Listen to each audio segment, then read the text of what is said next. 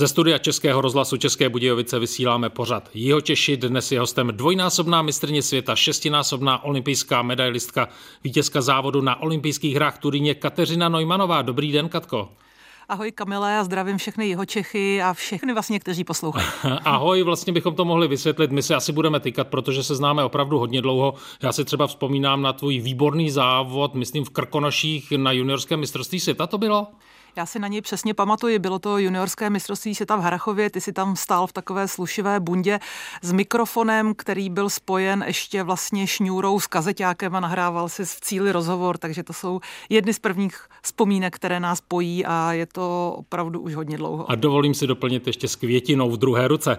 Pořad má titulek Jihočeši, my si teď povídáme ne z očí do očí, ale ty jsi ve studiu v Praze na Vinohradech. Mimochodem stačila si spočítat, jestli si víc let prožila v Praze nebo v jeho českém kraji? To půjde asi spočítat relativně snadno, protože já v Praze žiju zhruba od roku 2007, ale trvalé bydliště jsem si předělala z praktických důvodů až před pár lety.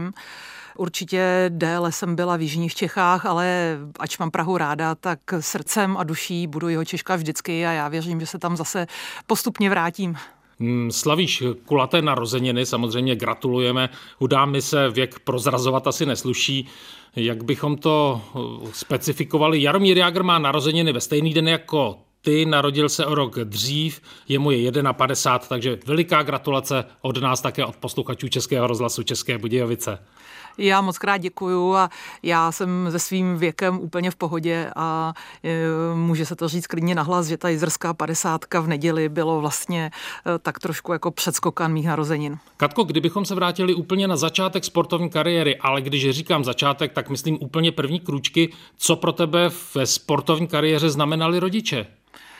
Tak určitě rodiče a můj o 8 let starší brácha byli ti, kteří nasměrovali můj život sportovním směrem, ale u nás to nebylo úplně o žádném vrcholovém sportu, ale máma učila tělocvik, eh, táta byl sice zubář, ale bylo běžné, že zimní víkendy jsme jezdili na Šumavu, na běžky nebo na sjezdovky, v létě zase loděnice v písku na Otavě, eh, to všechno se objíždělo na kole, takže pro mě byl sport životní styl a to, že jsem si vybrala tu dráhu závodní, bylo bylo už jenom moje rozhodnutí a rodiče mě do toho nikdy nenutili, ale ten sport mě ukázali oni. Tvůj bratr vlastně sportuje také celý život. Snažila se zokopírovat v dětství?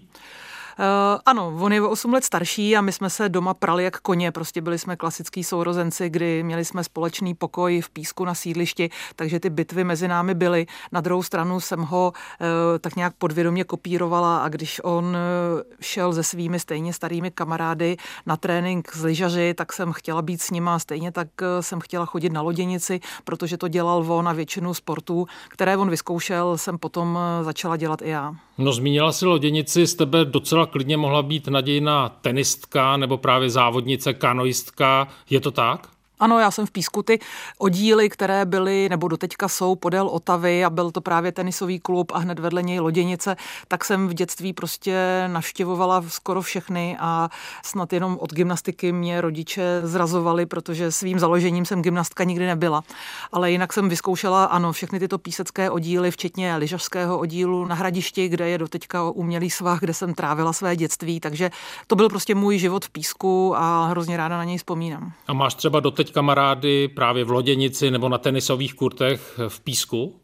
Tak v Písku už přece jenom eh, ani tolik ne, protože já jsem z Písku šla na gymnázium do Vimperka a takové ty kamarády, s kterými jsem v kontaktu, tak spíš jsou spojeni se Šumavou a případně teď s Prahou, ale samozřejmě občas potkám i některé své kamarády z úplného dětství, ale ty už přece jenom jsou v životě někde jinde, takže jsem spíš propojená s tou Šumavou.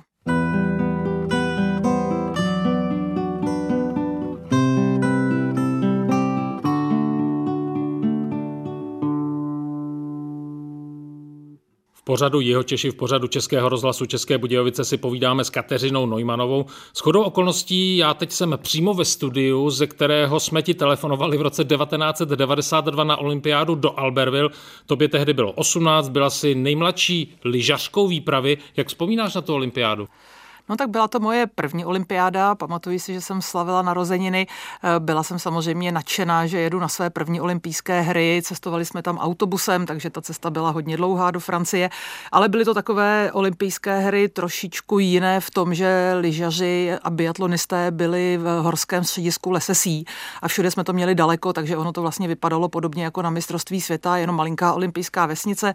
A všechno to společenské dění jsem si užila až na další olympiádě v Lillehammeru, protože z Lesesí prostě se dojíždět nikam nedalo, takže jsem si odzávodila a zase jsem autobusem cestovala zpátky domů, ale samozřejmě první olympijský zážitek tenkrát byl v plné síle Vegard Ulvang, do teďka lyžař, člověk, kterého mám strašně ráda, takže mm, jo, první obrovská zkušenost z velkého světa. Ono to všechno vypadá dnes trochu jinak než před lety. Třeba i tehdy to spojení mezi českými Budějovicemi a Albertville, to byl takový malý technický zázrak. Dnes je to samozřejmě všechno úplně jinak. Nejmladší členkou výpravy tehdy byla krasobruslařka Radka Kovaříková. Já jsem ale našel, že v lyžařském týmu s vámi byla třeba tehdy 19-letá Iveta Forstová Zelingerová. Ne, že bychom si o ní měli v pořadu je Češi povídat, ale zajímá mě, jestli si na ní třeba vůbec vzpomeneš. Tak ano, ten tým, který byl eh, v Albertville, to byly eh, kombinace dvou slovenek, eh, Betka Havrančíková a tenkrát Luba Balážová, ještě Zora Simčáková, Kepeňová. A vlastně já s Ivetou Zelingerovou jako za tu českou stranu naší federace, v tu dobu ještě jsme závodili společně, takže na tyhle holky si určitě vzpomenu, některé z nich jednou za čas vidím, konkrétně ta Iveta mě byla věkově nejblíž a jednou za čas někde v severních Čechách. Jí třeba zahlídnu na nějakých sportovních akcí. I ona, myslím, pořád sportuje. No paměť máš obdivuhodnou, ta jména se vysypala z rukávu neuvěřitelně. Taky mě docela zajímalo, jestli jste třeba s trenérem, se Standou Freehaufem po závodě mluvili nejen o umístění, ale jestli jste si dělali už tehdy podrobný rozbor toho, co se povedlo, toho, co se nepovedlo. Třeba kdybych to připodobnil k vodnímu slalomu, tak vodní slalomář, když skončí v cíli, přesně ví, kde vteřiny nechal. Věděli jste to i vy? No tak eh, olympiáda v Albertville byla vlastně první moje, ale jediná, na kterou se mnou ještě Standa Freehouse neocestoval. Já jsem v tu dobu ještě nebyla v pozici, že bych si mohla diktovat a říkat, jaký realizační tým se mnou pojede a kdo se tam o mě bude starat, takže já jsem tam jela jako úplný zelenáč, takže Standa uděloval rady lidem ze servisního týmu, jak mi mají eh, vlastně vybrousit mazací v okna na klasických lyžích, takže tenkrát to byl ještě takový management na dálku a eh, je to takové úsměvné, když si vzpomenu, jak jsem končila na olympiádě v Turíně, kolik jsem sebou měla lidí v tom svém nejužším týmu, kteří se o mě starali a na tu první jsem prostě měla standu na dálku a navíc ještě neexistovaly mobily, takže jsem si s ním nemohla ani pro nějaké rady telefonovat, takže on se se mnou rozloučil před odjezdem na olympiádu a další setkání bylo, až když jsme se vrátili. Tak já myslím, že tu olympiádu v Albertville už bychom mohli opustit, ale přece se ještě jednou zeptám, ty výsledky nebyly vůbec špatné na to, že to byla premiéra. Jo, tak bylo to dobrý. Já jsem hlavně pětku klasicky v tu dobu jezdila velmi dobře. Byla jsem někde kolem 15. místa dvakrát na této olympiádě, takže byl to určitě dobrý vstup do světa velkého lyžování, ale hm, přece jenom ještě k těm největším esům jsem měla tenkrát daleko. Hmm, v tvojí kariéře samozřejmě, a všichni to vědí, si vyhrála závod na olympijských hrách v Turíně. Často se mluví o tom, že to byl tvůj poslední závod, ale tam je třeba doplnit poslední olympijský závod. Ty si vyhrála o rok později ještě mistrovství světa v Saporu, to byla myslím desítka volnou technikou, až tam tě napadlo, že potom už dál nebudeš pokračovat? Tak i ty máš výbornou paměť. Je pravda, že eh, jsem se po olympijských hrách v Turíně rozhodovala, co dál a pak jsem se rozhodla, že ještě jeden rok budu závodit a bylo to dobré rozhodnutí, protože jsem vyhrála, mm, řekla bych, rozdílem třídy skoro o půl minuty desítku bruslavskou v Saporu, ale odjížděla jsem tam s tím, že je to definitivní konec. Já jsem potom ještě jela finále světového poháru ve švédském Falunu. Tam to bylo jakoby zajímavé, že mě tam tak trošičku, jako kdyby to byl vlastně přezvěst té budoucí generace, vyhrála Marit Běrgenová, já byla druhá a třetí byla Teres Juhaugová, takže to byl můj ten úplně poslední závod světového poháru v březnu ve Falunu 2007, ale věděla jsem, že to je loučení a bylo to loučení jednak úspěšné, ale jednak i veselé v tom, že já jsem se na ten konec těšila a povedlo se to úplně geniálně. Poslední sezónu jsem si užila. No ale docela by mě zajímal ten rok po olympijských hrách, to určitě si šla z besedy do besedy, vyprávěla si o tom krásném závodě, o tom zlatu, kde si našla čas a motivaci pro trénink na mistrovství světa, nebo to tehdy tak trochu už šlo všechno samo? Tak samo to nešlo, ale je pravda, že těch zkušeností a natrénovaných kilometrů bylo tolik, že už jsem věděla, eh, kdy musím naskočit do tréninku a jak bych se měla připravit, ale já už jsem v tu dobu byla nejenom zralá závodnice, ale i zralá ženská. Věděla jsem, eh, že občas musím říkat ne. Měla jsem okolo sebe eh, tým lidí, kteří se o mě starali, takže jsme samozřejmě věnovali určitý čas společenským povinnostem, kontaktu s fanoušky, ze sponzory a tak dále, ale pak přišel okamžik, kdy jsem věděla, že za sebou musím takzvaně zabouchnout dveře, jít na Šumavu a začít trénovat a připravovat se na sezónu, která byla poslední, takže už jsem přesně věděla, co mám udělat a ten čas jsem uměla dělit.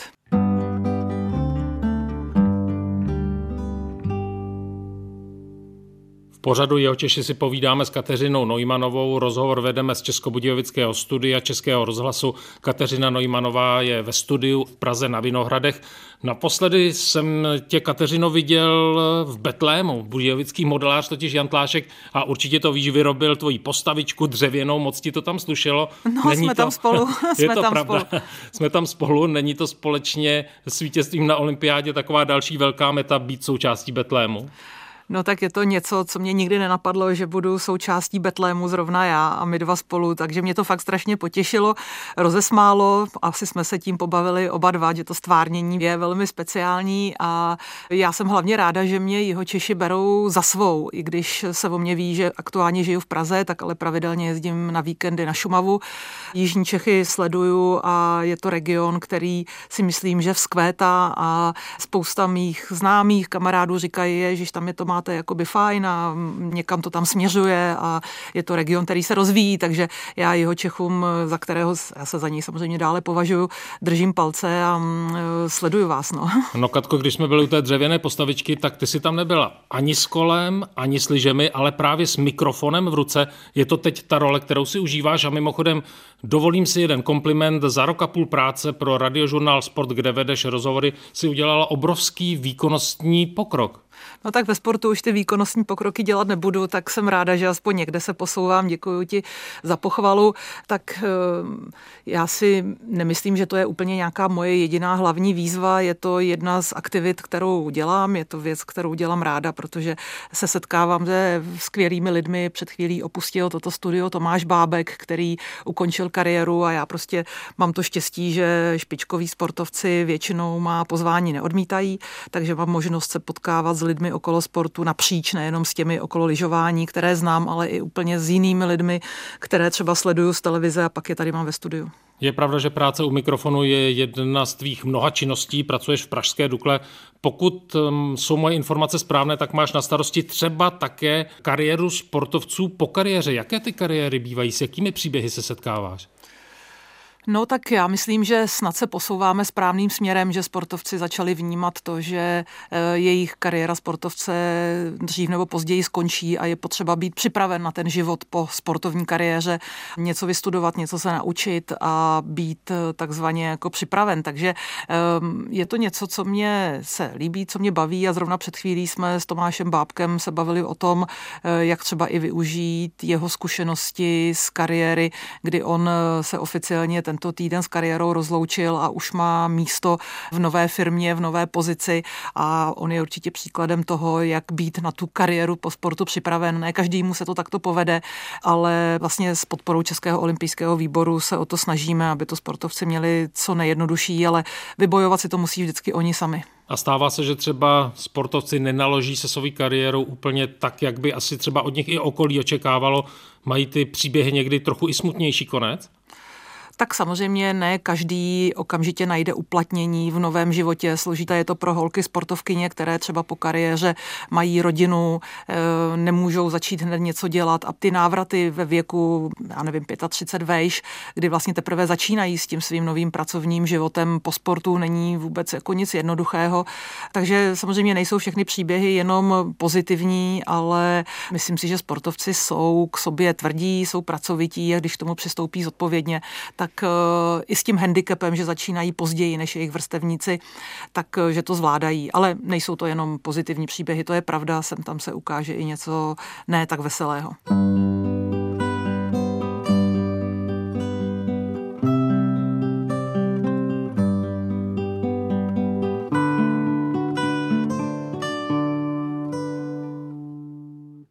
Pořadu jeho Češi, v pořadu Českého rozhlasu České Budějovice si povídáme s olympijskou vítězkou Kateřinou Neumanovou. Kateřino, věnuješ se také penzionu, který je na Šumavě, na Zadově. Stane se ti, napadá mě při tvém pracovním vytížení, že si někdy tak hezky odpoledne v neděli odpoledne sedneš nohy nahoru a odpočineš si od okolního světa? No já úplně miluju ty víkendové dny, ideálně soboty, kdy buď v létě na kole nebo v zimě na lyžích v obědu půlku Šumavy, vrátím se unavená, dám si pozdní oběd a odpoledne už nemám na práci nic jiného, než si zapnout televizi, dívat se třeba na nějaký film nebo na sport, dát si k tomu něco dobrého k jídlu, protože eh, tím, že dopoledne jsem měla nějaký delší sport, tak se nemusím v jídle omezovat a prostě strašně si to lenošení užiju a eh, večer třeba naštívím nějaké své kamarády nebo někdo se zastaví za mnou, takže to je pro mě eh, víkend značka ideál. Měla jsem teď takový před Jizerskou padesátkou, kdy jsem sobotu i neděli lyžovala a pak jsem to odpoledne jenom proležela, dívala jsem se na lyžování v televizi. No a třeba si můžeš vychutnat audioknihu, proč to říkáme, protože posluchači mohou právě teď si vychutnávat třeba v aplikaci Můj rozhlas nebo na sport.rozhlas.cz rozhlasovou četbu Spovědi u Matesa a moje tři zlata. Herec David Novotný prožívá znovu tvoje příběhy, co tomu říkáš a mluvila si s ním o tom třeba? No, mě to teď několik lidí nezávisle na sobě poslalo s tím, že je to hezký, tak já eh, jsem ještě bohužel neměla čas se do toho zaposlouchat. Já ty knížky samozřejmě znám velmi dobře, protože na jejich přípravě jsem se podílela. Na druhou stranu už je to pěkných pár let a eh, je to super tip, jak strávit eh, čas, až pojedu v pátek na Šumavu, tak si to pustím. Tento týden na to nebyl čas, ale vím o tom a nikdo to se mnou neřešil, je to milé překvapení. Vlastně, kdy jsi naposledy byla u Matesa? Já tam chodím nebo jezdím pravidelně, takže určitě jsem tam byla na podzim po svých, běžecky a teď si nejsem jistá, jestli kvůli sněhovým podmínkám jsem měla čas tam zajet na běžkách, protože ty lednové podmínky nebyly na to jet lyžovat a teď jsem zase na Šumavě minulý víkend nebyla, ale jsem tam často. No a když se tak procházíš po Šumavě třeba po svých nebo tedy na běžkách, poznávají tě běžkaři? Já jsem měla strašně hezký a zajímavý právě minulý víkend, protože bylo týden do Jizerské padesátky, tak jsem se snažila trošku jako trénovat a trochu víc času strávit na lyžích ještě než obvykle. A protože možná někdo zaznamenal, běželi v televizi a na sociálních sítích reklamy na jizerskou padesátku, v které jsem figurovala. A lidé mě poznávali a teď na mě volali, že mě drží palce a že to budou sledovat. A těch kontaktů od eh, lyžařů na běžkách bylo strašně moc. Jestli to někdo z nich poslouchá, tak se omlouvám, že jsem moc neodpovídala a nezdravila, protože jsem prostě byla v tréninku a musela jsem na tu jizerskou trénovat a nebyl čas zastavovat zastavovat s každým, kdo na mě takhle zavolal, ale poznávají mě a je to strašně milý, zvlášť na Šumavě na lyžích. Tak já jsem tu jizerskou padesátku viděl okamžitě, když si dostala startovní číslo, i když před startem si říkala, že už to není takové jako třeba před pěti, deseti lety, tak prostě ten úvod byl fantastický a na Instagramu tvojí dcery bylo s hrdostí zakroužkováno první místo ve věkové kategorii, takže veliká gratulace i směrem k tomu závodu. Jaké to bylo?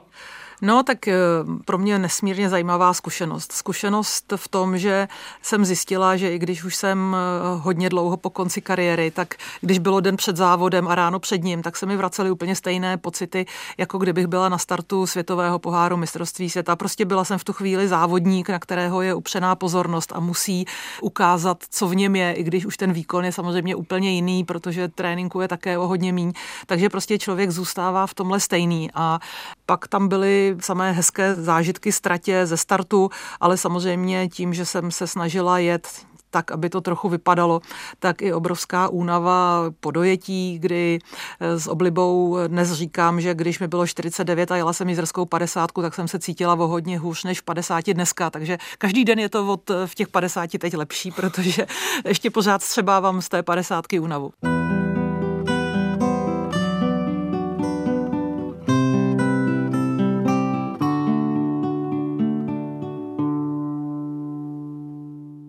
Kateřino, tento rozhovor natáčíme primárně ke tvým 50. narozeninám ze studia Českého rozhlasu České Budějovice. Ještě jednou veliká gratulace. Nedokážu si představit, že bychom vynechali téma Turín, olympijské hry, závod na 30 km. Myslím, že to bylo 24. února. Ten závod samozřejmě rozpitvali kolegové a fanoušci ze všech snad světových stran, včetně úžasného finiše, včetně emotivního obětí dcery Lucky. Myslím, že to byl pátek. Vzpomeneš si třeba na to, co si dělala půl hodiny před závodem?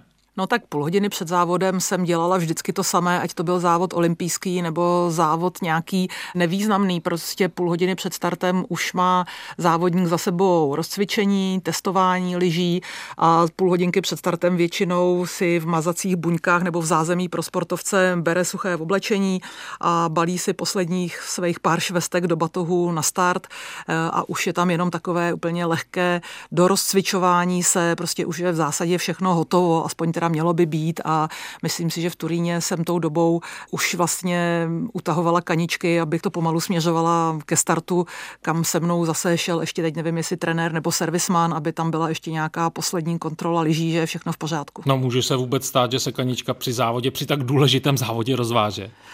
No, mně se to nikdy nestalo, asi by se to teoreticky stát mohlo, ale ono u těch lyžařských bod na ty kaničky není takový tlak, protože přes ně jsou ještě takové ty zipy, že jsou ty kaničky vlastně překrytý a není vlastně jak by měly se rozvázat, takže nikdy mi nepraskla, nikdy se mi nerozvázala, myslím si, že by to byl unikát u běžeckých bod. To je dobře, že kanička nepraskla. Mimochodem, věděla bys, s jakým číslem si startovala ten slavný závod? Tuším, že s trojkou. S dvojkou. Můj... Kateřina s dvojkou. S dvojkou. dvojkou. A nikdy hmm. jsem se nezeptal, proč. Eh, já mám pocit, že to souvisí s pozicí ve světovém poháru. Je to prostě něco, co vychází z pravidel FIS a určitě to není o tom, jestli je člověk favorit největší nebo menší, ale prostě je to podle asi pořadí světového poháru a teď nevím, jestli v distančních závodech nebo celkově, ale eh, něco takového. No hlavně, že to byl vítězný závod v Turíně na olympijských hrách Zlatá Kateřina Neumannová. Kateřina, vlastně to bude takový jeden z posledních dotazů, možná úplně poslední, chtěl jsem se podívat do budoucnosti. Kateřina Neumannová v roce 2023 v plné formě, sluší ti to, fyzická forma výborná. Dokážeš si představit Kateřinu Neumannovou třeba za 20 let v roli babičky? Eh, no, asi si to dokážu představit, ale tak nějak mám pocit, když se podívám na svoji dceru, že uh, jednak uh, ona k roli maminky a já k nějaký klidnější babičce mám ještě hodně daleko, ale za těch 20 let by mě to vůbec nevadilo, ale teď ještě na tuto roli nepomýšlím a myslím si, že ani dcera neplánuje ze mě babičku udělat, ale nikdy neříkej nikdy. Díky moc za odpovědi. Mně se moc hezky, veliká gratulace ke kulatým narozeninám. Děkuju a zdravím do Jižních Čech. Hostem pořadu jeho Češi pořadu Českého rozhlasu České Budějovice byla Kateřina Nojmanová. Ze studia se loučí Kamlejáša.